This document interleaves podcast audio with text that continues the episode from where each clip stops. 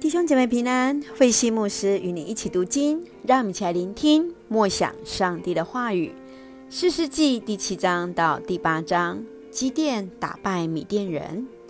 上帝拣选基甸担任士师，在征召勇士过程当中，从三万两千个志愿者，到最后只有三百位是合神心意的，因为他们是警醒站着，用手捧着水舔的人。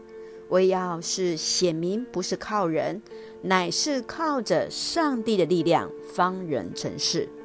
从第七章十五节一直到第八章第三节，我们看见上帝如何陪伴着基甸，他带领着军队来攻打敌人。而到后来，我们看见在第八章第四节到二十八节，基甸非常清楚他自己是无法带领百姓的。唯有上帝的同行，才能够成就这一切。请我们一起来看这段经文与默想。请我们一起来看第七章第七节。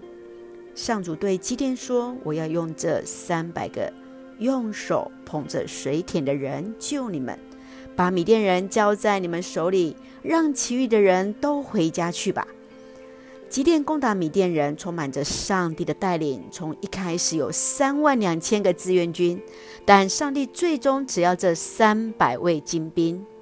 基甸克服内心的恐惧，高喊着：“为上主杀敌，为基甸杀敌！”要让百姓看见这场战争有上帝的同行，要一起为上帝而战。在服事当中，若没有上帝所赐的力量，我们的服事是没有办法完成的。你要如何成为那用手捧水的精兵，全然让上帝来使用呢？你如何看见自己能拥有的一切，乃是靠着上帝的力量而行呢？愿主来恩待我们。接续，让我们来看第八章二十七节。基甸用这些金子做了一个偶像，放在他的家乡厄弗拉。后来，所有的以色列人离弃上帝，到那里去拜那偶像，这就成了基甸和他家人的陷阱。基甸从一个小心的人，因着上帝的同行，成为那打败米甸的大能勇士。但在此之后，他不再求问上帝，以自我为中心而行。甚至建造了以弗得，放置了这偶像在自己的家里，最后导致于以色列人来离弃上帝。让我们一起来思考，我们自己的生命当中，是否也会在那信仰的高峰来离开上帝，而自认为自己不再需要上帝，或是我们自己做那自认为上帝所喜悦的事情，然而却是以自己的意念而行呢？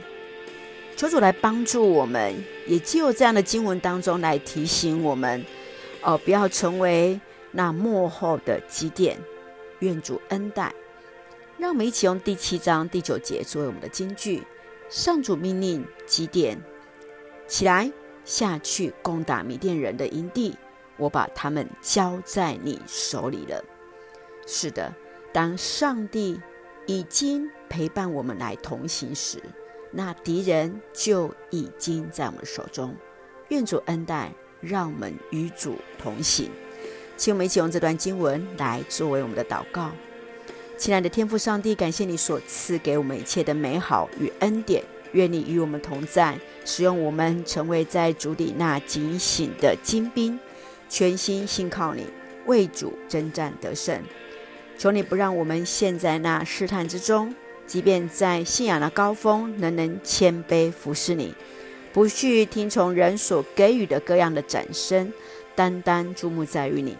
赐福在我们所爱的教会与每位弟兄姐妹，身体健壮，灵魂兴盛，恩待保守台湾，我们所爱的国家，来成为上帝恩典的出口。感谢祷告是奉靠主耶稣基督的圣名求，阿门。弟兄姐妹，愿上帝的平安与你同在，让我们一起靠主得胜，成为神所拣选的精兵，为主而战。